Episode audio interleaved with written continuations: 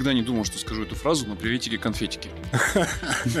Все бывает в первый раз. Кошмар, конечно, совершенный. Вы слушаете подкаст «Дима, что происходит?». Это подкаст, который делает редакция 66.ru. Если в первый раз, это такой подкаст, где мы собираемся раз в неделю и обсуждаем разные события, явления, персонажи даже бывает, которые нам показались интересными, но которые вы могли, ну, например, не заметить, упустить в потоке шума, который на вас обрушивается каждый день новостного. Меня зовут Дима Шлыков, я главный редактор 66.ru, и сегодня с нами э, автообозреватель Кирилл Владимирович, не побоюсь этого слова, Зайцев. Добрый вечер. Или утро, или что у вас там сейчас? Вообще без разницы. Любое время суток по идее, я должен сказать, что раз уж тут появился Кирилл, то мы точно будем говорить про автомобили. Но потом вспомнил, что последний раз мы говорили про шоурму и да. национальную идею, и что-то у меня не сложилось. Хотя, а до этого обсуждали э, Mortal Kombat? Да-да-да. Ну, в общем, Кирилл на самом деле человек многогранный, но в этот раз он прям по профилю пришел, потому что, ну, кажется, снова настало время поговорить про российский автопром, про российский автобизнес, э, о том, на чем страна ездит, и главное, на чем же она будет ездить.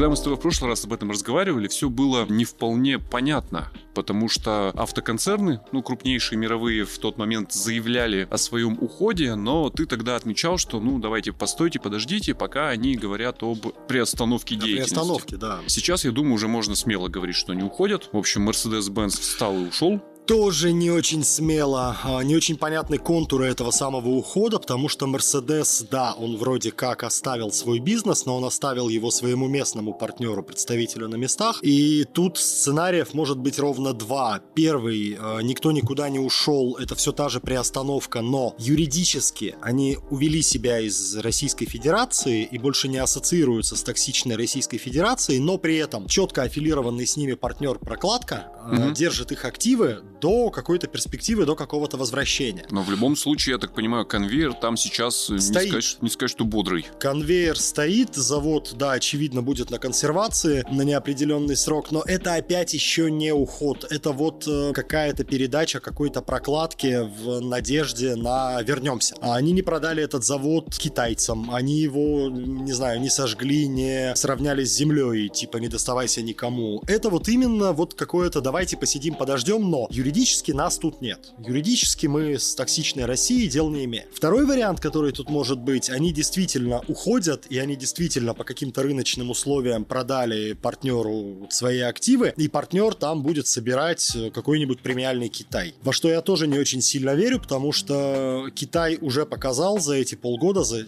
какие полгода уже, сколько? Семь, восемь, я, я уже запутался. За это время. Времени. За это время, да.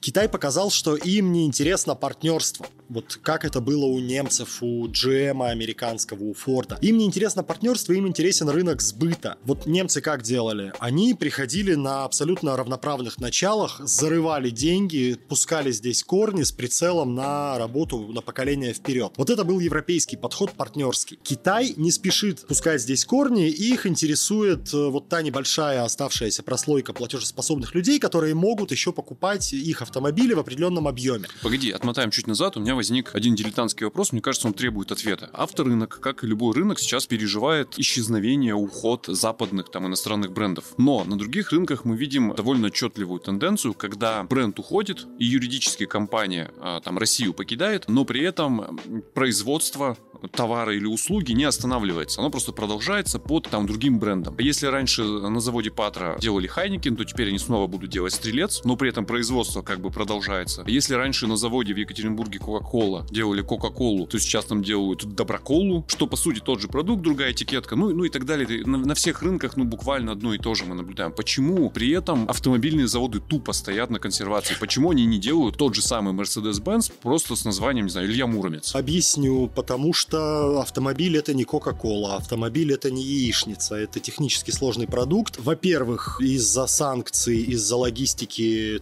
тупо невозможно привести многие компоненты, которые из недружественных стран и которые тоже, скорее всего, подсанкционные, а найти им замену оперативно опять же, не представляется возможным, потому что если ты концерн Volkswagen и у тебя используется деталька Bosch, ты не можешь поехать в Китай и взять у дядюшки Луня э, какой-нибудь аналог и воткнуть его. Бохц автомобиль технически сложная штука, это источник повышенной опасности. Ты не можешь любую другую детальку взамен нужной тебе детальки взять и поставить ну, вроде как российское, сроки. Российское законодательство же к этому подготовилось, и теперь э, не такая уж и повышенная, не такая уж и опасность. А, и без да, АБС ездить можно. условный концерн Volkswagen не может на это пойти. Так же, как не может пойти Mercedes-Benz. Да, в России сейчас можно выпускать автомобили с двигателями Евро-0. И вот законодательно. Но Mercedes-Benz не может себе этого позволить ни под какой, ни под какой вывеской. Это ужасные репутационные риски. Почему? Потому что этот, этот автомобиль может оказаться где-то на европейской дороге? Нет, потому что, в принципе, он может оказаться в информпространстве, и Мерседесу не нужны заголовки, что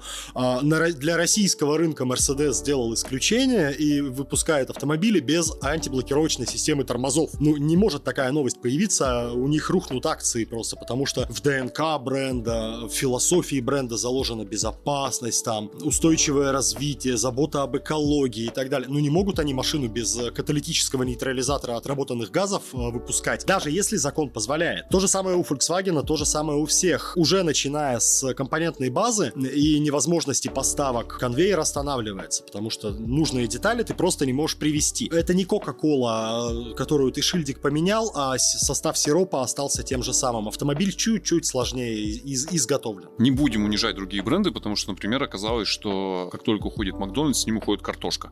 Да. Кто бы мог подумать, но тем не менее. Ну, не суть. Примерно понятно. Примерно понятно. Давай поговорим тогда о доминировании китайцев. Времени прошло много, а они по логике вещей и по новостным заголовкам, и даже по аналитике а, разнообразных автостатов за это время стали там полноправными королями локального российского рынка. Абсолютно без боя и абсолютно нативно. То есть вот э, реально как э, восточной мудрости просидеть на берегу реки и дождаться, пока приплывет труп врага. Вот это вот то, что произошло с китайскими брендами на российском рынке. Они просто сидели, все просто ушли, китайцы остались одни одинешенькие и абсолютно нативно стали иномарками номер один просто потому, что иномарки номер 2, 3, 5, 7 ушли. Ничего не осталось, кроме как покупать Хавейл, покупать Джили, покупать э, Черри. У меня, кстати, один товарищ третий день сидит на проводе и выбирает после Audi, после Land выбирает между Джили Тугеллой и Cherry Tiggo 7 Pro на полном серьезе. Говорит, ты знаешь, вот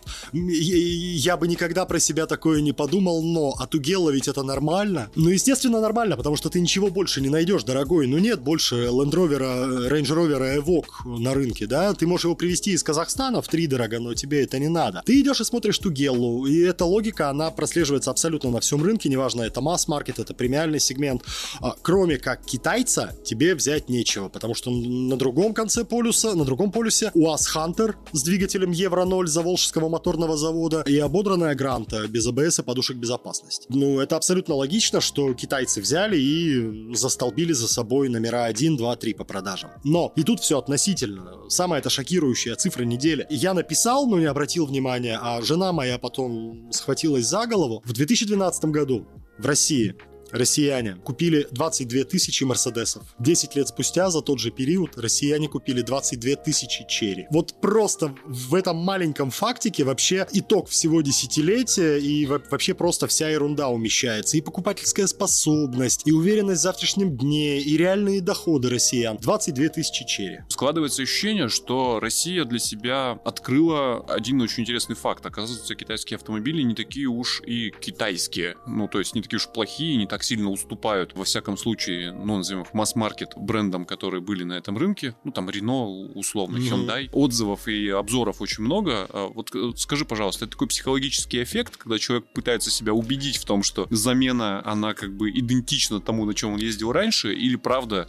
а, просто маркетинг э, не дотягивал раньше, и когда была возможность ездить на Тойоте, все ездили на Тойоте просто потому, что это Тойота, и даже не смотрели в сторону Джили условно. Нет, слушай, это не маркетинг не дотянул, это продукт был плохой, а сейчас реально китайские производители очень сильно выросли над собой. И средний покупатель сегодня испытывает те же чувства, которые я испытал в 2015 году, в конце 2015 года, когда появился Хавейл. Тогда многие не смотрели в эту сторону, брезговали просто потому что китаец, а мне волей-неволей надо смотреть, потому что, ну, это мой хлеб, это моя работа. И вот я тогда испытал шок, что оказывается Китай растет. И то, что было в 2008 году, то позорище, и то, что было уже в 2015 году, это разные вещи. Но у других россиян не было стимула эти чудесные открытия делать, и еще 7 лет они продолжали ездить на Рено, на Тойотах, а сейчас жизнь заставила, они пришли такие, вау, оказывается, не все так плохо, конечно. Уже в 2015 году были достойные примеры, а с тех пор еще 7 лет прошло. Китайцы еще подтянулись, и сработала моя тогдашняя догадка, я, потому что ну, я был в шоке, что вот Хавейл делает такую годноту, хотя я помню Great Wall материнский, там, образца 2007 года, и какое это было позорище. Я тогда предположил, что, скорее всего, это тупо аутсорс, что китайцы просто дали денег австриякам, немцам, чтобы те сделали хорошо. Угу.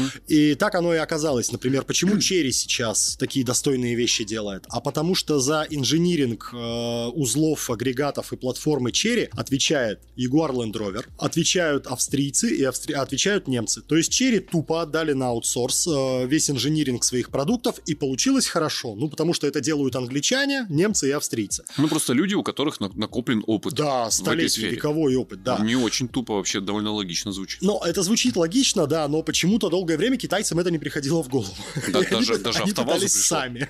А Джили, например, сейчас пожинает плоды своей сделки по покупке Volvo, и в 2008 году, насколько я помню, они купили Volvo, и сейчас инжиниринг Джили — это шведский инжиниринг, э, шведские спецы, британские дизайнеры так далее, и они делают классный продукт, который, ну, за который вообще не стыдно, и, и я понимаю тех россиян, которые приходят, садятся и такие, вау, а Китай-то, оказывается, делает вещи. А делает весь мир, да? по сути. Просто, делает весь мир. Просто теперь могут себе позволить. Да, прийти а, и купить. Уходят западные автобренды да, уходят так называемые недружественные страны, они, они нас покидают, ну, вошло в лексику так, такая mm-hmm. терминология, но вместе с недружественными странами э, в лексику вошел термин страны дружественные. Кого нам еще ждать? Индия, Иран, э, Пакистан, прости господи. Слушай, глобально, я думаю, не ждать никого, потому что м, покупательская способность не растет, и российский рынок из э, растущего превращается в маргинальный. Здесь нечего ловить, если вот совсем по-простому. Индусам это не интересно, у них огромный внутренний внутренний рынок. Китайцам, по большому счету, тоже не очень интересно,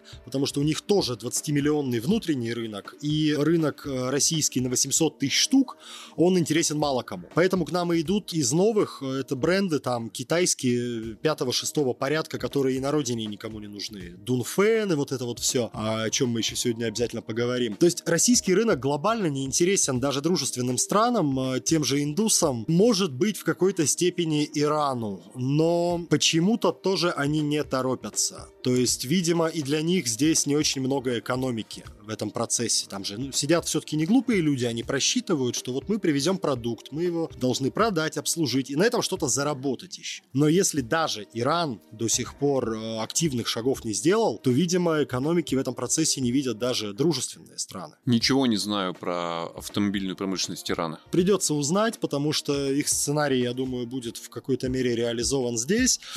Автомобильная промышленность Ирана глубоко такая деградировавшая. Ну, не а, деградируешь, просто архаичная. Она архаичная, да, да. Это не, нам придется не, деградировать не до их уровня. У них она просто архаичная, да, то есть внутренний рынок у них довольно большой. Там продается тоже больше миллиона штук, по-моему, ежегодно. Неплохой нормальный рынок, но он весь состоит из э, прям вторсырья, прям вот из позавчера. То есть Peugeot 405, бесконечные его вариации, эта машина мне ровесник, она 87 -го года конструкции. И до сих пор там, по-моему, в трех вариациях у крупнейшего иранского производителя ИКЦО Peugeot 405 есть в гамме. Самое современное, что они могут нам предложить, это тоже в основе своей Peugeot, но 301 2012 года образца, который у нас, кстати, в свое время не пошел, потому что его импортировали из э, Испании, в отличие от локальных моделей. И он был очень неконкурентен по цене. И он не взлетел вообще никак.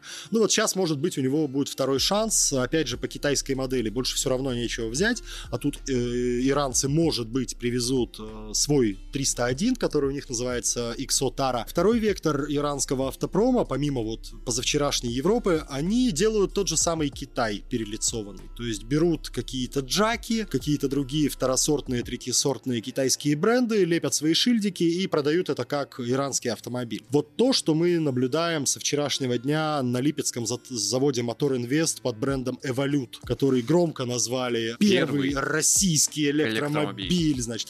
А он и не первый, и не российский, но хотя бы электро. Давай это, по порядку. Это Дунфены. Это автомобили Дунфен, китайские, с которых сколупывают шильдик э, Дунфен и вешают шильдик Evolute. Все. Вот весь реинжиниринг, весь апгрейд российский сводится к перевеске шильдиков. Ну, то есть это сборочное производство, это сборочное. когда при, приезжают готовые комплекты, и люди их просто на да? конвейере собирают в единый автомобиль. Самая тупая схема 30-летней давности. Четверть века назад так в Елабуге General Motors начинал собирать блейзеры Chevrolet, а в Таганроге собирали Don Invest Ассоль старожилы, может быть, вспомнят, это были автомобили Део корейские, которые также вот крупноузловым способом собирали. Ну а что в этом плохого? Потому что и тогда э, люди, которые этим занимались, они говорили, что это просто такой способ сделать новый русский автомобиль. Потому что для того, чтобы сделать новый русский автомобиль, нужно с азов начинать.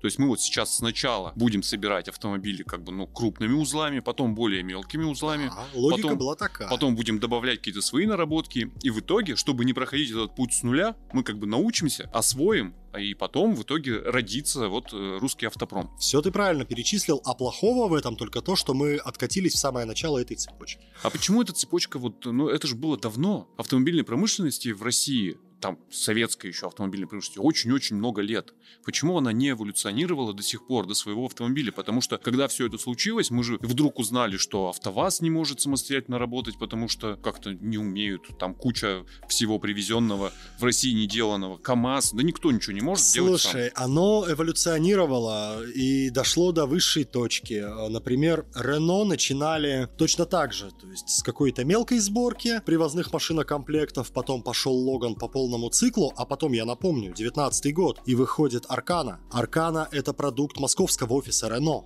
Это москвичи, коренные, кто-то с инженерным образованием, кто-то с маркетинговым. Они сели и придумали проект машины. Питчили его французам в штаб-квартиру, французы дали добро, и потом всем миром идея Арканы, собственно, воплотилась в готовый очень приличный автомобиль. Аркана это была российская модель Renault, и это была именно высшая ступень той цепочки, которую ты перечислил. Типа мы сначала поучимся собирать конструктор, потом мы соберем целый автомобиль, а потом мы придумаем автомобиль.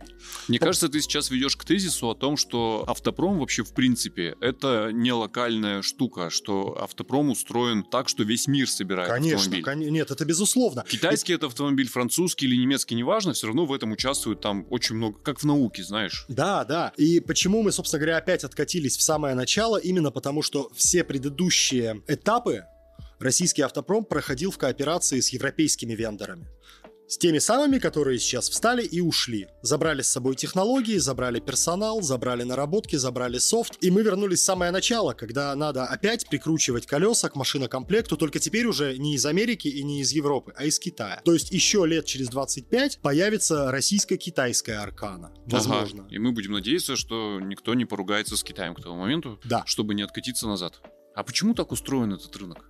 Ну почему это, этот бизнес так устроен? Мы вот как раз с этого начали. Почему? А, Потому что автомобиль это очень технический капитала и на, наука сложный процесс. Наукоемкий, капиталоемкий. Реально на создание калужской Шкоды работают не только в Калуге и в Чехии. Работает вся Германия, работает Китай, ну, работает натурально весь мир. Также и с Арканой было. То есть москвичи ее придумали, черновую работу провели, потом подключили французы, французы подключили румынов и так далее, и так далее до Южной Кореи. Мозги работают работают, стекаются. Ну вот такой сложный продукт. Опять же, это не газировка, это не пиво, это автомобиль. В нем миллионы компонентов, они все мнутся, трутся, гнутся, бегают по каншине, биты, байты информации. Автомобиль это вообще ну, как бы вершина продуктовая, где соединено все. Железо, софт, электрика, электроника, физика, механика, куча-куча-куча вещей. И нужна куча специалистов, и ни одна страна самая умная, самая передовая в одиночку с созданием современного автомобиля справиться не не способны. И что же будет сейчас э, с АвтоВАЗом, например? Да ничего хорошего не будет в изоляции, если АвтоВАЗ не найдет себе мощного китайского партнера, а он не найдет, потому что, как я выше сказал, Китай не хочет партнерства, Китай хочет остаткам платежеспособных людей продавать э, готовый продукт. На АвтоВАЗе ничего хорошего я не жду, будет выживание, будет, э, знаешь, такая советская очковтирательская методика, когда люди ходят на работу, чтобы ходить на работу. Ну, потому что если закрыть АвтоВАЗ, то для целого региона, в общем, Это довольно будет больш- катастрофа по цепочке, да, Поэтому он вот в каком-то состоянии полузомби будет крутиться на госнужды, на нужды таксопарков, на нужды каршеринга. Гранты все равно нужны, Нивы нужны. Может быть, в каком-то виде они пересоберут Ларгус, потому что в Ларгусе все меньше и меньше интеллектуальной собственности Рено. И я верю вот в электрофургончик, который они показали летом. Но это все равно такое состояние после жизни. А как же вот великие русские прорывы, как же Веста, как же X-Ray? Опять же, Веста... а, больно это вспоминать. Веста это вот как раз момент вот того самого величия и дружбы народов, значит. Российские инженеры придумали, Мгм. французы немножко допилили, итальянцы оттестировали, чехи наладили конвейер в Ижевске, англичанин нарисовал, а швед запустил в производство. То есть, понимаешь, весь континент, вот вся наша часть континента европейского работала над одним продуктом. И он получился, и он получился классным. Его довели до ума, до индустриальной стадии, как это называется. Но опять же, довели всем континентам, сообща всеми мозгами, потому что классные спецы есть вот здесь по этому профилю, а вот здесь по этому профилю. Но в основе это все равно российский автомобиль, который придумали в Тольятти. И теперь его не будет. Ну, он будет, но на уровне 15 года, то есть Мгм. вот как законсервируется в том виде, и не, не будет развития без э, внешнего партнера, без мозгов, опять же, международных, иностранных. Просто не будет развития. Ну, вот как клепали в Советском Союзе там э, с- 40 лет Жигули, ну, Ну, у и вас... мы 40 лет. У а, вас УАЗ- тут на, на Медне прямо э, в паблик объявил, что они не будут запускать новые модели.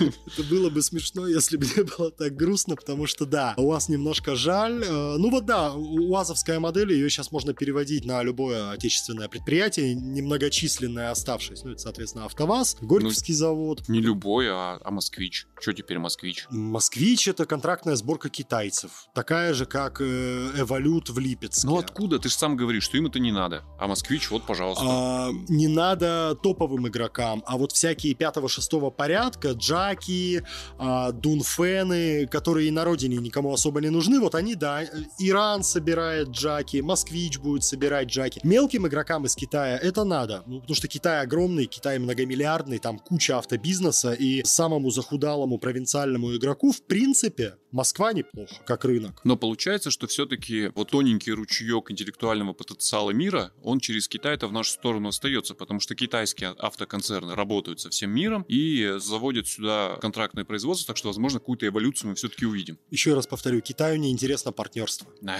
Китаю неинтересно делиться мозгами, компетенциями. Вот продать машинокомплекты для сборки в Липецке мелким китайским вендорам интересно. Слушай, ну звучит очень логично, вообще-то. Для Китая, Ну, конечно. безусловно.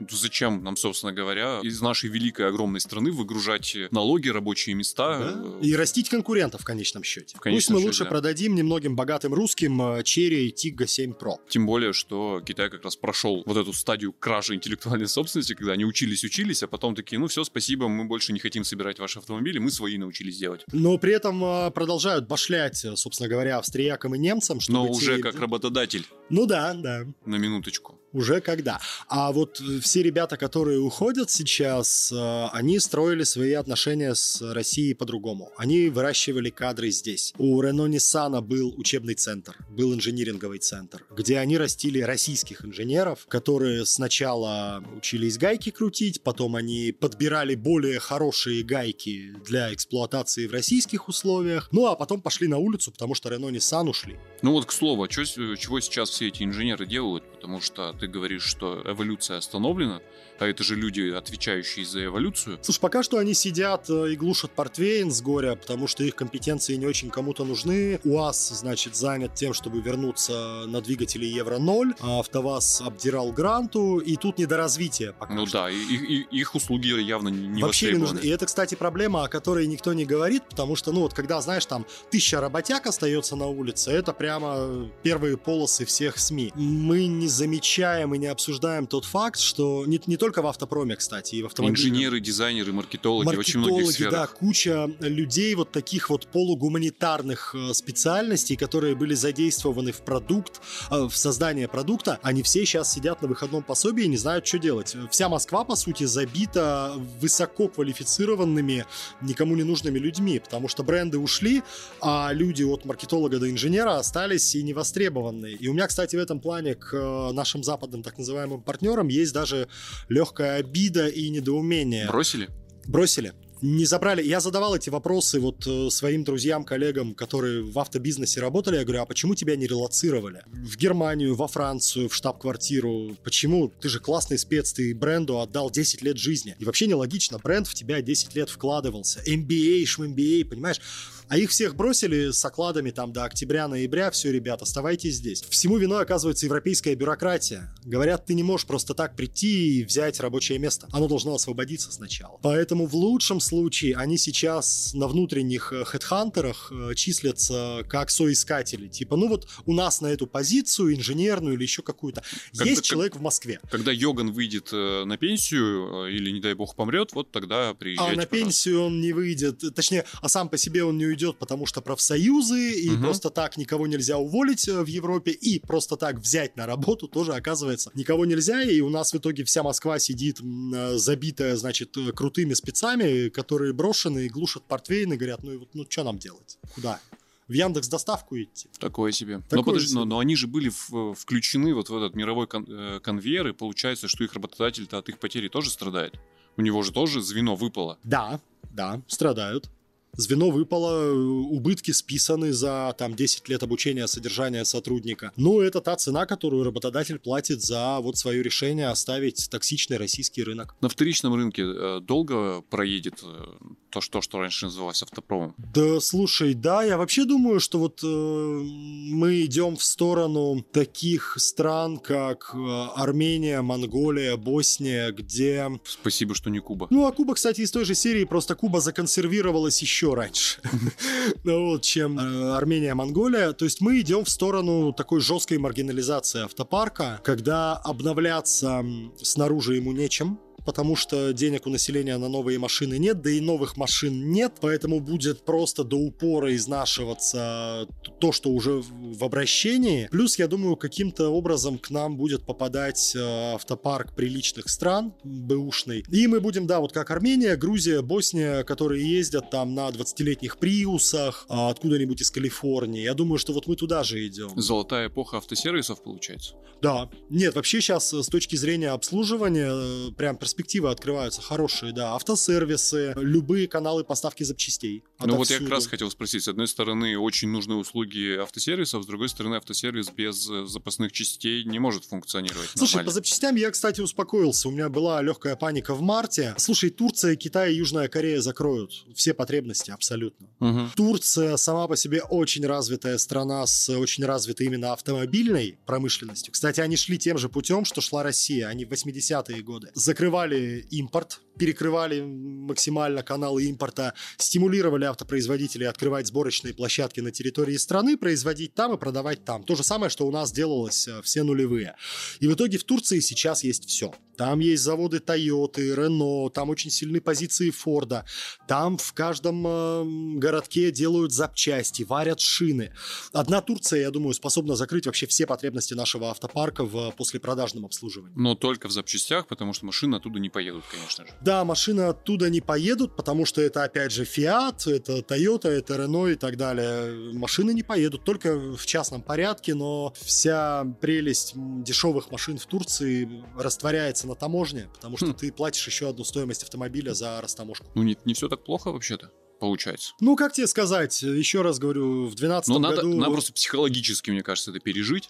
В 2012 году россияне могли себе позволить купить 22 тысячи Мерседесов, в 2022 году россияне могут себе позволить 22 тысячи Черри.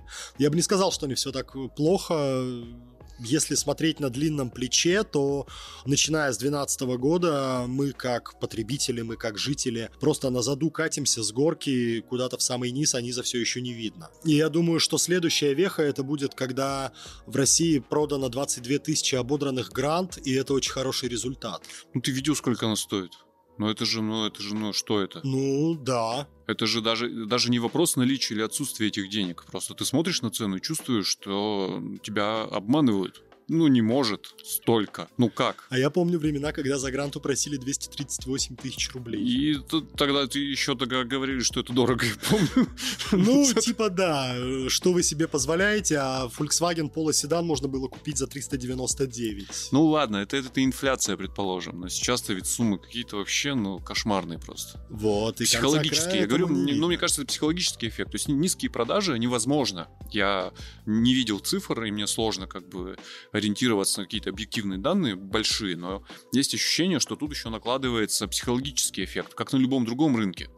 А, как только ты видишь э, психологически неподъемную э, сумму за автомобиль, и э, при этом ты еще помнишь, что там полгода назад что ты себе мог позволить на эти деньги, то как-то рука не поднимается, вот э, кошелек. Э, Слушай, эта сумма, она неподъемная ведь не только психологически, она неподъемная и физически. То есть, ну, грубо говоря, а если мы берем очень усредненного горожанина с медианной получкой, сколько она там сейчас у нас, 60 тысяч в месяц по Екатеринбургу? Ну, условно, да. А, она толком не растет э, месяц от месяца и год от года. Ну, допустим, там 4 года назад это было 40, сейчас сейчас 60, а автомобили подорожали с 500 до полутора миллионов. Да, да. Ты не стал богаче на, в, в те же три раза. И по факту стоимость гранты сегодня, она для многих не только психологически неподъемная. То есть реально с э, твоей медианной получки в 60 тысяч э, рублей тебе просто не на что ее купить, ни на какой кредит, потому что кредит этот будет там 30 в месяц, а ты уже 20 в месяц торчишь э, ипотеку банку, и у тебя на жизнь останется 10 тысяч рублей, но это несерьезно. Поэтому нет, корень всех бед все-таки в том, что покупатель не богатеет. Ну, ждем, значит, льготных программ э, автокредитования. Она уже есть, но там, слушай, какая-то очень условная скидка, которая при таких а, исходных данных, ну, меня лично не стимулирует. Вот тот же Evolute i Pro, электрический седан, он же по умолчанию стоит вообще безумные 3 миллиона рублей. 3 миллиона рублей за китайскую поделку, собранную в Липецке, но на нее дают скидку по госпрограмме миллион. Угу. Ну окей, 2 миллиона отдать за китайскую поделку. Слушай, реально, я лучше из Турции пригоню Фиат за миллион. Я тебе про это и говорю, даже при наличии этих денег ты не пойдешь на такую сделку. Еще 800 заплачу на таможне, но это будет нормальный Фиат, Эгея, а не какая-то китайская поделка. Ну, главное, чтобы э, у меня этот миллион восемьсот опять же нашелся, понимаешь? Ну да. С дилерами что происходит? Это же тоже огромный рынок, там очень много людей работает. Фух грустно с дилерами. Не знаю я, как они сейчас живут, особенно хозяева этого бизнеса, потому что им людей кормить, а кормить не с чего. Ну как, перебиваются как могут. Фотка гуляет по телеграммам, а, очень грустная и смешная, как экстренно переориентируются на оставшийся Китай. И вот стоит салон Шкода с брендингом Шкода, с цветочками по брендбуку Шкода, а там черри.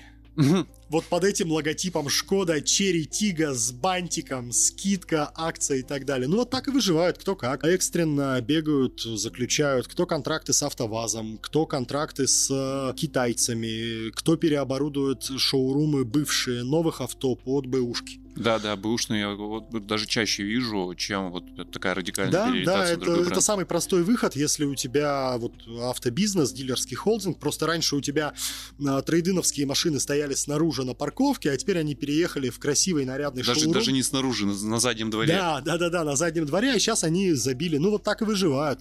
А, хуже по сервису, потому что о, дилерский сервис дорогой, а нищающий покупатель не может себе его позволить, и вот как они с сервисом будут выживать, выживать, я не знаю. А ведь сервис, э, если я ничего не путаю, был основной статьей дохода. Нет, он так и не стал. Так и не стал? В российских реалиях он так и не стал. В Европе сервис кормит э, каждую дилерскую площадку. У нас все-таки продажи всегда перевешивали, за 50% дохода уходило, потому что покупатель после гарантии отваливался сразу. Все-таки вот... Потому на... что дорого. Это такой, знаешь, замкнутый круг. Дилерский сервис не может быть дешевым, потому что у дилера даже в сытые годы было очень много обязательств по содержанию бизнеса, им надо было вот эти вот все фасады, э, ламинат укладывать по требованию производителя. Там безумные расходы были, и их сервис, он ну вот чисто по себестоимости не мог конкурировать с гаражами, не мог конкурировать с маленькими станциями. А, и поэтому абсолютно все постгарантийные клиенты сразу отваливались, э, как только кончалась гарантия. Сейчас, ну как они могут выжить, только если опустят полностью планку ценовую вот до уровня гаража. Ну, потому так- что до того модель была, чтобы человек приехал к тебе в сервис, он сначала должен у тебя купить автомобиль. Да, да. Если на, перво- на первом этапе что-то идет не так, потому что покупать нечего, то, в общем, никто не Да, приезжает. ну и это для дилеров даже в чем-то проще, у них больше нет этих обязательств перед э, импортерами, перед штаб-квартирами. Они могут в салоне Toyota на подъемнике Toyota обслуживать э, Peugeot, например, да, больше с них никто за это не спросит, то есть просто они сейчас все переформатируются в э, мультибрендовые автосервисы, ну и как-то вот будут протягивать на БУшке, на сервисе, на каких-то других услугах. Тюнинг Детейлинг, прости господи. Да, детейлинг, э, шумовиброизоляция, установка акустики. Ну, тут спрос растет, да. Выходит, что все равно их число сократится неизбежно. Все, Безусловно. все, все не, не выживут на не этом выживут, рынке. нет. Но пока я как-то этого не замечаю. Ну, слушай, если проехаться по Шевской, э, там, где были салоны сначала Аками, потом они их продавали, по-моему, июлю, и там из трех салонов в ряд свет горит только в двух, а один пустой, а это же спецы по кредитованию, спецы по страхованию, механики. Если там свет не горит, значит, эти люди уже где-то на хедхантере. Вероятно, да. да. Голь на выдумке хитра. Я думаю, мы под этим слоганом там на, на многих рынках сейчас будем. э, Слушай, я живу под слоганом «всегда может быть хуже». Понимаешь? То есть плохо, да, завтра будет хуже, но может быть еще хуже, понимаешь? Пора, пора, пом. Это был подкаст Дима, что происходит.